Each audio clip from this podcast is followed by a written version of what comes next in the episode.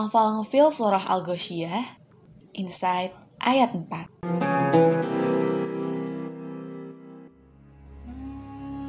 Di ayat sebelumnya, kita tahu kalau ada orang-orang yang capek kepayahan.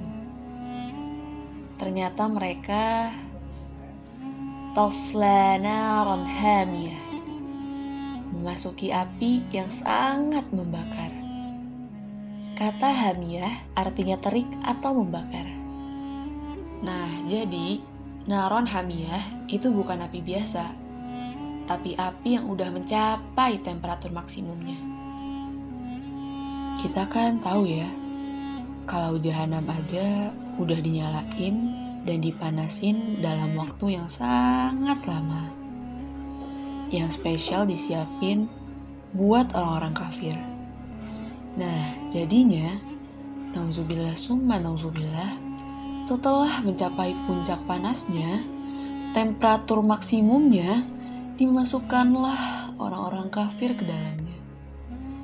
Ya Allah, gak kebayang banget rasanya. Allahumma ajirna minan nar. Sebagian ulama berpendapat bahwa api neraka yang semua orang udah tahu pasti panas, terus di sini mah disifatin lagi sama Allah dengan hamiyah, panas. Ini nunjukin kalau neraka itu dalam kondisi marah. Allahumma ajirna minan nar. Dan ternyata gak berhenti sampai sini siksaannya.